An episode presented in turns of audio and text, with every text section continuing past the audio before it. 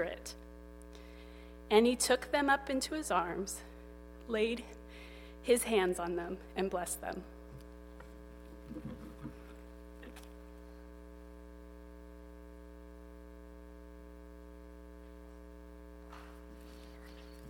Thank you, Heidi. Thank you, church, for your kindness to us again this morning. When October rolls around, it's a good month. Last week, we thought about the difference between how questions and why questions. And that if we're going to be good at answering why questions, we've got to be thinking about things like intent and purpose. Habits are not bad, traditions are very good as long as we can keep in mind intent and purpose. We talked, remember, about singing at worship and why we do that. Group singing is getting to be more and more of a lost art in our culture, but we still do it in the church. In case you haven't noticed this morning, when we gathered to worship, does anybody remember three reasons why we sing in church? Anybody? Boy, this is. We're commanded, we're created, we're compelled. Right? Those three. That's why we do it. And next Sabbath afternoon, there's going to be a singing event for all of us to participate in. This is not going to be uh, a, a, more casual kind of song fest where we all choose our favorites and, and sing uh, one or two verses of, of you know, dozens of different songs. Those, those kind of hymn fests are very good. But this one has been carefully planned by David, and he has put some thought into it and everything that we sing is going to be something that we've sung before.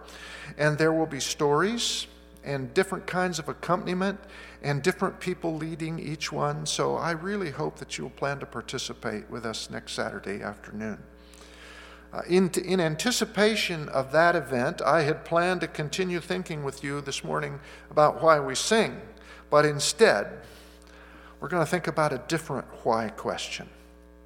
As you know, our young people are not in here with us this morning. They're across the way attending children's church. Sometimes people wonder why we do a monthly children's church worship service here in Sequim when our children are such a small percentage of our worshiping congregation. I told somebody at, a year or so ago at pastor's meeting that we do children's church once a month in Sequim, and he says, You do? Like, that's weird. So, why do we do children's church anyway? Why do we do adventurers? We just had this little induction ceremony, ceremony for some of our young people, accepting them formally into the Olympic Otters uh, Adventurer Club. Why do we have an adventurer club? Why do we have a Pathfinder club? How many of you think Pathfinders is fun? Put your hand. Okay, fun. All right. Two weekends ago, our Pathfinder Club went out to the West End, to, all the way to the, to the coast, and they camped in the rain.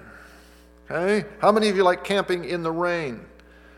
Right? I mean, I, I have a hard enough time camping anyway. My idea of camping is like Motel 6, you know? But in the rain, you know?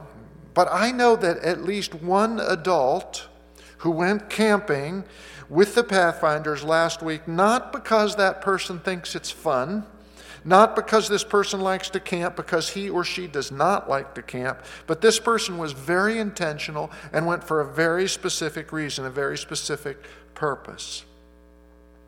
Of course, there are, are, some very fun things about Pathfinders and Adventures and Children's Church and Vacation Bible School. We're gearing up to do this VBS in the evening, one, one week a month for five months, and the theme is going to be based on trains.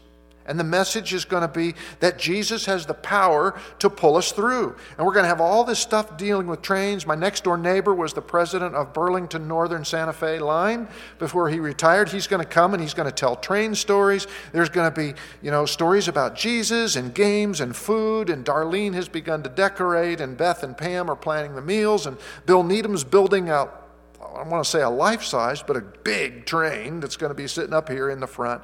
And uh, that's going to be a lot of fun. But fun isn't the reason we do it. Fun is how we do it. Hopefully, if it's fun, the kids come.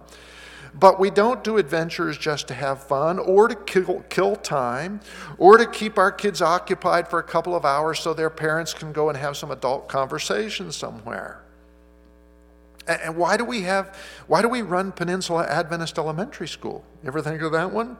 It costs huge amounts of money and effort and enormous outlays of, of, of human uh, work and volunteer work to run a school. The operation of, of our school up there on the hill, that way, I guess, is the single most expensive item on our church budget.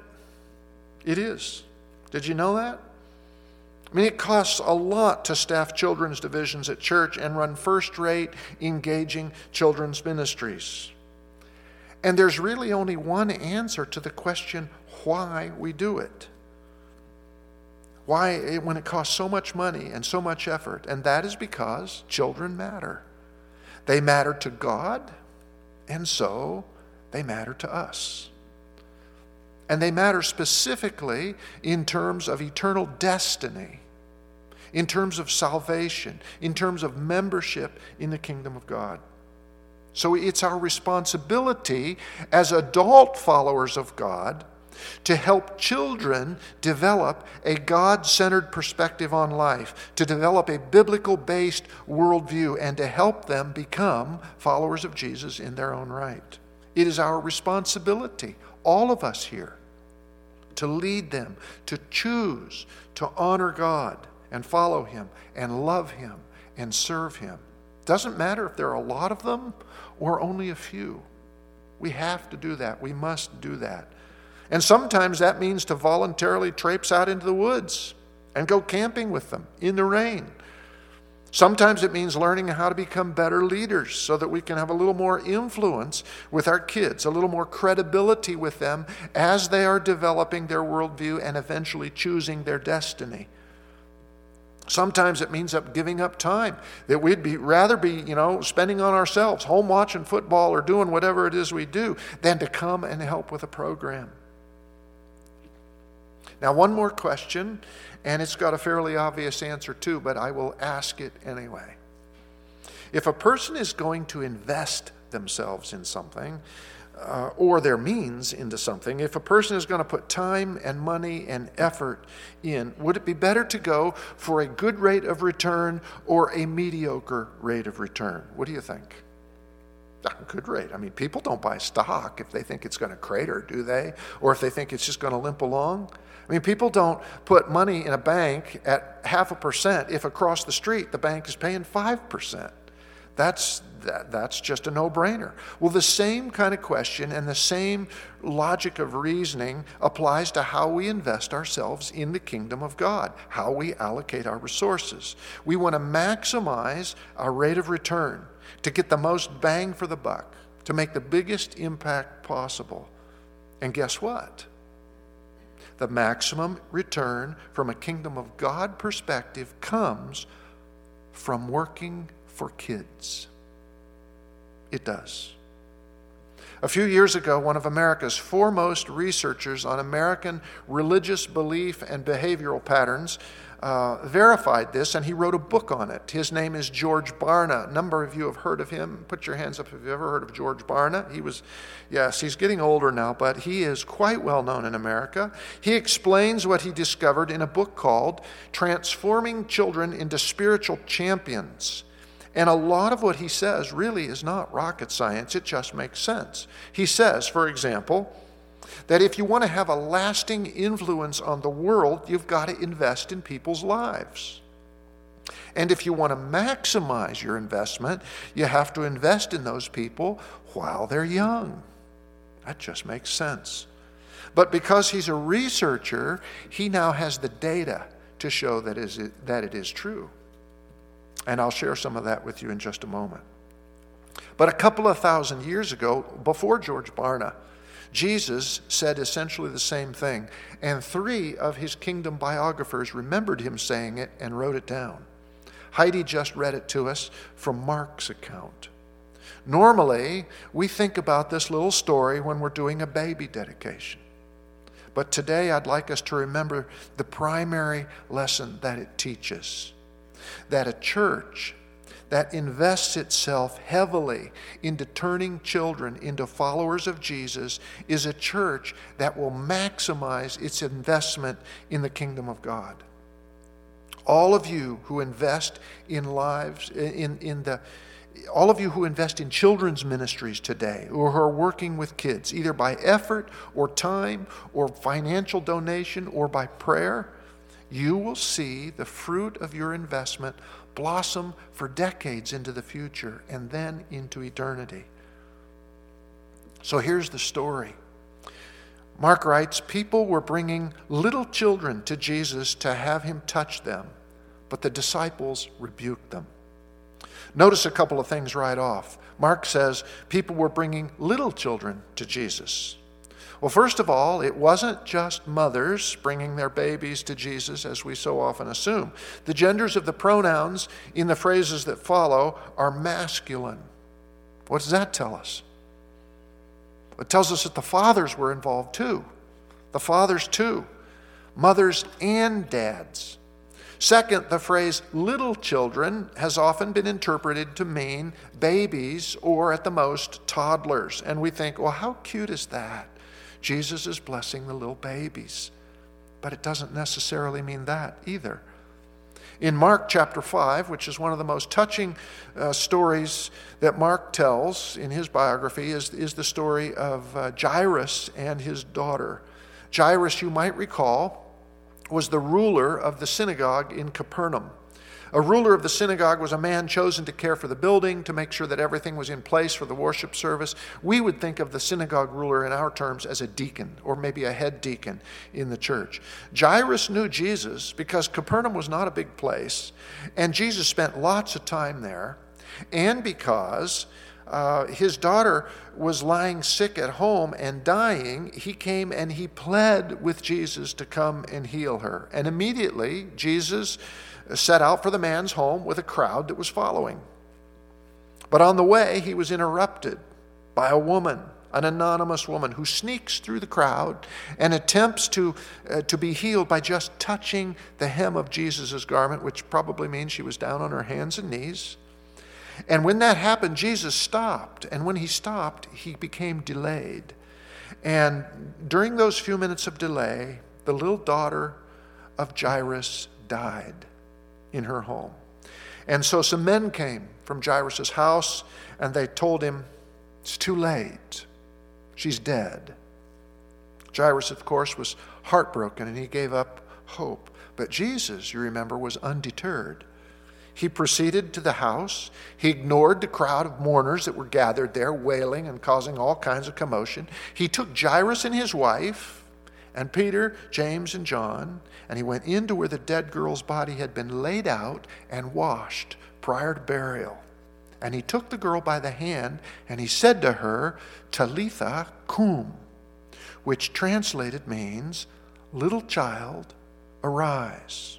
And she did she woke up from death. She opened her eyes. She stood up.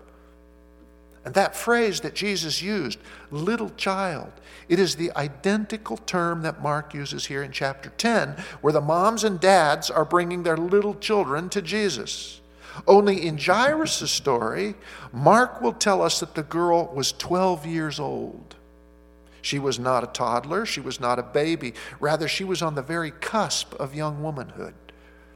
So the picture in Mark 10 is a bunch of parents, mostly dads, bringing youngsters to Jesus who could have been as old as 12. They are bringing their kids to Jesus. Maybe they are even interrupting him. In fact, if you read it carefully, it's not only the parents bringing their kids, it's older kids bringing younger kids. Why are they doing that? Why are they doing that? because they really liked Jesus. That's why. He was fun to be around. He would engage with them. I brought a brand new book home from the library this week, Sequim Library. They always have some interesting new books uh, on all kinds of topics, but there's always some on Christianity in there. And I brought home a book entitled They Turned the World Upside Down. And I ran across this description in the prologue of the book. Right? Listen to this. The author writes, and I quote him During his earthly ministry, Jesus was a jungle gym for the young. They climbed all over him, rolled in the grass, played tag. The disciples would watch in wonder as Jesus would carry one of their children on his shoulder. Isn't that a wonderful picture? It is. So all these youngsters are mobbing Jesus, and not just because he was fun, but because they want Jesus to lay his hands on them and pronounce a blessing. But then what happens? The old disciples rebuke them. Yeah, the, the, ordained leaders of the church of the day. Yeah, they want to keep the kids away from Jesus and the parents away from Jesus. They are not only trying to keep these children away from Jesus, they are reprimanding them for trying to get close to Jesus. Why are they doing that? Well, to answer that question, it helps to remember the way that we think about children today, the value our society places on them today, is a relatively new thing. In the days of Jesus, children didn't have very much value at all by and large. Oh, some of them had value in their parents' eyes, of course. I mean, Jairus loved his little daughter, right? But in general, the ancient world was a status oriented world. And in many respects, it still is, is it not? But in the ancient world, children were at the bottom of the social ladder. The word for children in both Latin and Greek is the word that is translated not speaking. It was a culture in which the children were to be seen but never heard. In fact, here's a little experiment for you. Go home this afternoon and think of all the stories in the Bible where it mentions children speaking. Think about that one. I, uh, I found that there were not many. The only one that I could think of right off was Little Maid the slave girl of Naaman, the, Aram, the Aramean army commander. It's the only one that I could think of right away. And we don't even know for sure if she was still a, a little girl. She might have grown up by the time she spoke. But children were considered by the ancients to be liabilities, not blessings. Here's how the Greek thinker Plato wrote about them, and this is in passing. He says, uh, A mob of motley appetites, pains, and pleasures one would find in children, slaves, and women children, slaves, and women. It's clear who counted in those days men. Yeah, certainly not children.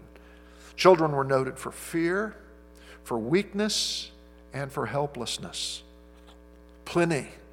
You remember Pliny? We met Pliny last week. Remember when we when we had the quote about the worship service? Uh, he was Pliny the Younger, governor of Bithynia. There was another Pliny, Pliny the Elder, he was a philosopher. He was a friend of the emperor who lived at the same time Mark lived, and he wrote uh, at the same time that Mark wrote his gospel. Pliny the Elder said things like, None among all his animals is so prone to tears as a child. Hey, they're just a bag of tears. To be a child in Rome was to be equal to or even less than the animals. In the Roman world of Jesus' day, Children were often a burden to their parents, and so they were often unwanted. Unwanted children were often just left to die, unfed, uncared for, a practice known as exposure. And this practice was actually quite widespread throughout the whole Roman Empire in the days of Jesus. The male head of household, the paterfamilias, under Roman law, held the legal right to decide life or death for all infant members of his family. Usually, but not always, that decision was made within the first eight days of a child's life. Plutarch, another ancient historian writing at the time of Mark, said that before a baby was eight days old, it was more like a house plant than a human being. Kind of sounds a lot like the way a lot of people today think about unborn children does it not? The most common reasons to expose a child in those days would be if the family lived in poverty and just couldn't afford another mouth to feed, or if the family was wealthy and they didn't want the estate to be diluted or divided up, or if the child was of questionable paternity, or if the child was the wrong gender, of which there were only two in those days and 99% of world history, and the wrong gender was always the female gender. Abandoned children were often left on a dump or on the dunghill. Almost always they died, but sometimes they were rescued, and when that happened, they became slaves. One writer says this happened, the, the rescue and becoming a slave, so often that hundreds of ancient names of slaves have been uncovered in, as they've been digging through the, the, the ruins over there. Hundreds of ancient names of slaves are variants of the Greek word kopros, which is the word for dung. Okay. Babies that were deformed were often dispatched by drowning. Let me just interject here. It's not a whole lot different from our culture today, is it? Yet we think of ourselves as so woke, so concerned about the marginalized classes. I mean, we're coming up on the 48th anniversary of Roe v. Wade, and there were three quarters of a million unwanted babies aborted last year in America. This is not first century Roman Empire we're talking about. This is 21st century America. And we know that it is not unusual for a baby to be born during an abortion and not die, and be just left until it does die, or to be thrown out with the garbage, or to be killed outright. Not a lot of legal value placed on the unborn or the newly born in some circles, even today. But in the days of the Roman Empire, guess which people were, were opposed to the practice of exposure? Guess which ones? It was the Jews.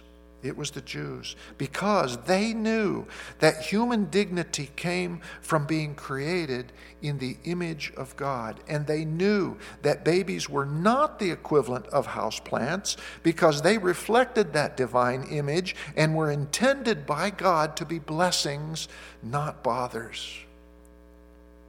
And it was the early church, by the way, which began the practice of building orphanages to rescue and care for the abandoned and the unwanted children of the day because Christians understood that inherent dignity of human beings comes from being created in the image of God. Nevertheless, the idea that children were somehow of lesser value, of lesser dignity, of inferior status, infected the culture, and it had infected the thinking of even the closest followers of Jesus, at least to some degree. They rebuke these, these kids for coming to Jesus, they rebuke the parents for bringing them. They figured Jesus' time is too valuable to be spent on children who don't really matter, who don't matter near as much as the adults, and especially adult men. His work is too important to be interfered with or delayed by kids, so they try to keep them away so that Jesus could focus on the people who were of, of most importance. They were often thinking about who was of most importance, weren't they? Aren't we? But when Jesus saw what his followers were doing, Mark says, it made him indignant. Indignant. Indignant is how you feel when you are publicly insulted or shamed or humiliated. When your dignity as a human being, your worth, has been called into question. Indignant is how you feel when you discover something very unjust going on and it makes you mad. This is the only place in the New Testament where Jesus is described using this word. He's indignant because what his followers have done is unjust. So, just as his followers have rebuked the parents and the children, Jesus now rebukes his followers. Verse 14 He said to them, Let the little children come to me, and do not hinder them, for the kingdom of God belongs to such as these. I tell you the truth. In other words, listen up, fellas. Anyone who will not receive the kingdom of God like a child will not enter it. Just stay out of the way, guys. Don't block them. Because if you get out of the way, they'll come. You think kids are the least important, but guess what? They're actually the most important. Why? Because maybe they are the most receptive. Because maybe their hearts are more open because maybe they are the most willing to believe my gospel and my good news. Maybe they are the most willing to trust me, the most willing to receive my kingdom with no strings attached. Doesn't it seem to you that Jesus is saying here that children will naturally be drawn to him, to the principles of his life, that they will just naturally come unless they are deterred, unless they are taught? To reject him, unless they are educated to be skeptics. Otherwise, they just, they just come. It's just natural. They respond. Now, people who study psychology know that the moral and spiritual development of a child starts very early on, way before age two, and that most moral foundations are pretty much in place by the time a kid reaches 10. Some people say it's much younger than that, even three or four. After that, after that, it requires significant effort to redirect.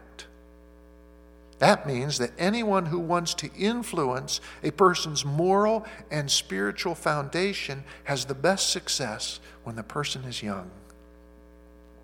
George Barna found the same thing is true from a statistical standpoint. The best years for choosing Jesus are the young years, the early years. He discovered that the probability of becoming a lover and follower of God decreases as age goes up.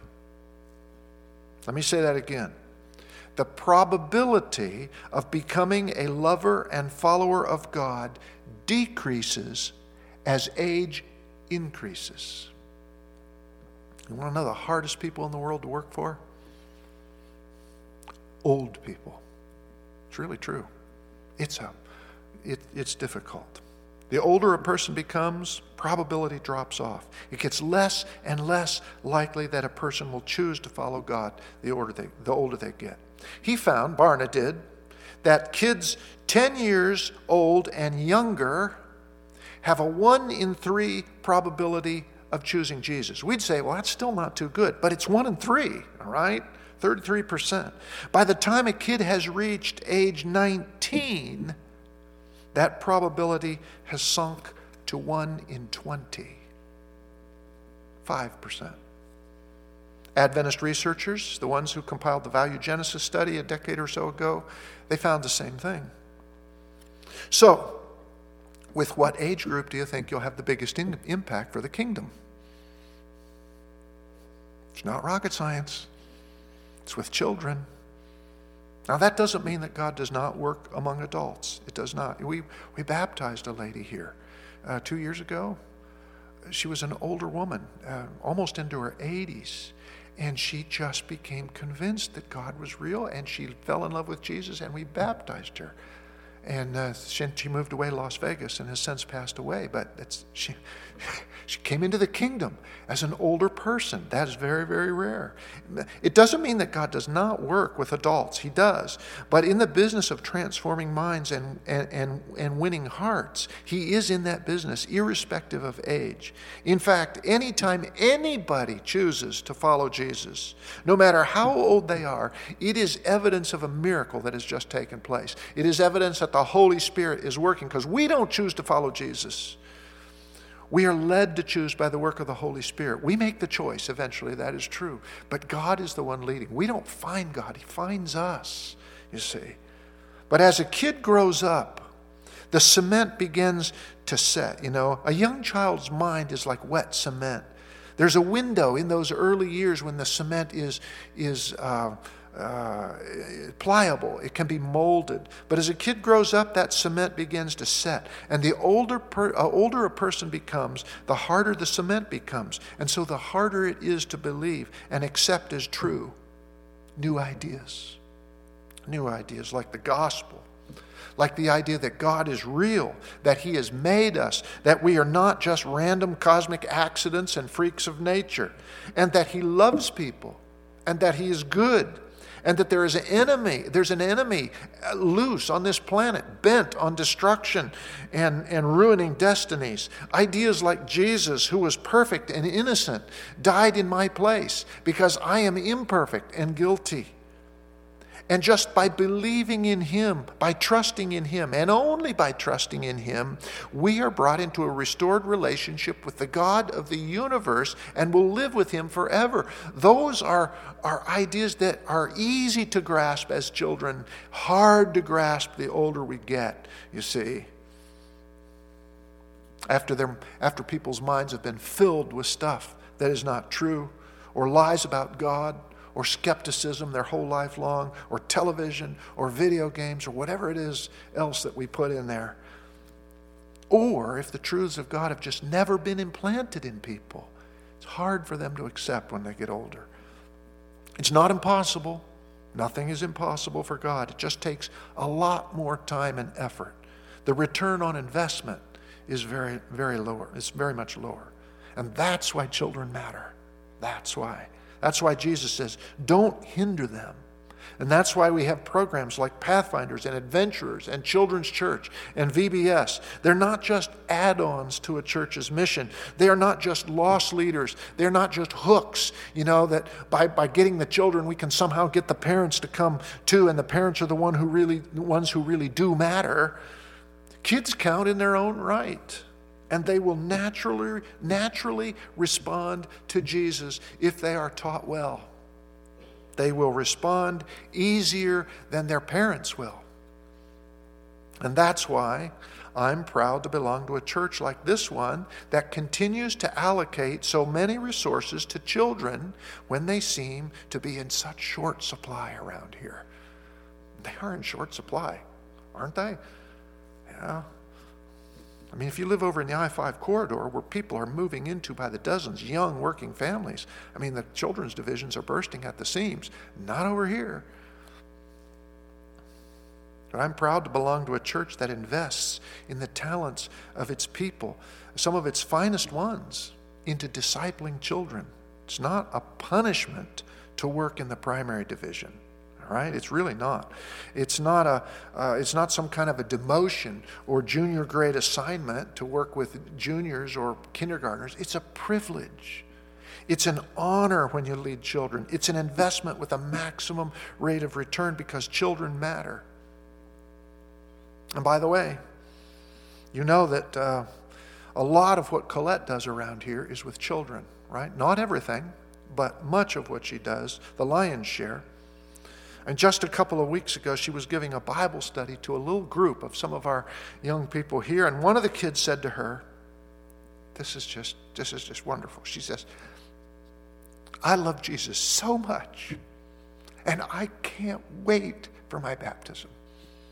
Isn't that, isn't that wonderful? Usually you've got to beg people. Don't you want to don't you want to give your heart to Jesus? You know, this this young person, I just love Jesus so much. I can't wait for my baptism. See? And that's why we devote such a large part of our budget to working with young people. Now, you parents of older children, maybe you have kids who once seemed to love Jesus and they don't seem to love him so much anymore, right? I have some of those in my family. Guess what? That early on God centered worldview they developed when they were still in the wet cement stage, it's still there. It's still there. And God can use that, and He will use it because He loves them. He loves them. Mark says Jesus took the children in His arms, He put His hands on them, and He blessed them. Imagine that. He's on his way to Jerusalem. He knows his time is running out. The cross is looming but He's taking time to pick up these little ones in those strong arms of His, put His hands on their little heads, and bless them, telling them that they matter, telling them that they have a place in God's kingdom, you know, in the, a spot in God's great heart of hearts, telling them, God loves you. God loves you. And He does. So this morning, I just want to finish up by saying thank you to all of you who spend time working with young people or who support it with your prayers and your pocketbooks. Thank you for what you do here. Um, it's so easy for people to be tempted to think that what we do with adults is the real ministry and what we do with children is somehow a, a kind of ancillary ministry, a not quite as significant ministry, but it's not. It's a critical ministry. And if you do your work well, if you are faithful, if you invest your life, you will make an enormous impact in the kingdom of God. An impact that you may not live long enough to see, but it will last for eternity. And because many of our children's ministries workers are over in the fellowship hall right now, what I'd like you to do is this thank them for what they're doing with the children. Would you do that? Do it today. This afternoon, there will be an adventurer club meeting. Why not tell Kathy or Jay or Colette that you appreciate what they do? And by the way, we need another staff member in the Adventurer Club. We need four. So if any of you might like to work with kids, maximize your investment, talk to Kathy. I'm sure she would love to have another helper. Pathfinders met last Thursday evening. I, I arrived for the tail end of that meeting. Uh, let me tell you, it was a big group of kids, Pathfinders. There was a lot of energy happening there. That's code language for you know what it means, right? A lot of energy among kids. Um, Pathfinders is not always fun and games, but it's honorable work. So tell Twyla and Karen and Lynn that you appreciate what they do with Pathfinders. Pathfinders could use a male leader, by the way. We need a male counselor in Pathfinders. Doesn't matter how old you are. If you're a man, they would love to have you. So think about that. And give Michael and Elizabeth and Jackie Jager a thank you as well. They work in Children's Church. Stop in one of the divisions next week on your way up the hall. Poke your head in. See what's on the bulletin board. Tell, tell the division leaders that you appreciate what they do, that you hold them in high esteem. Because kids matter. They really do. All right, let's sing, and then we're going to be finished because they're already finished over there, and they're waiting for us, I'm sure.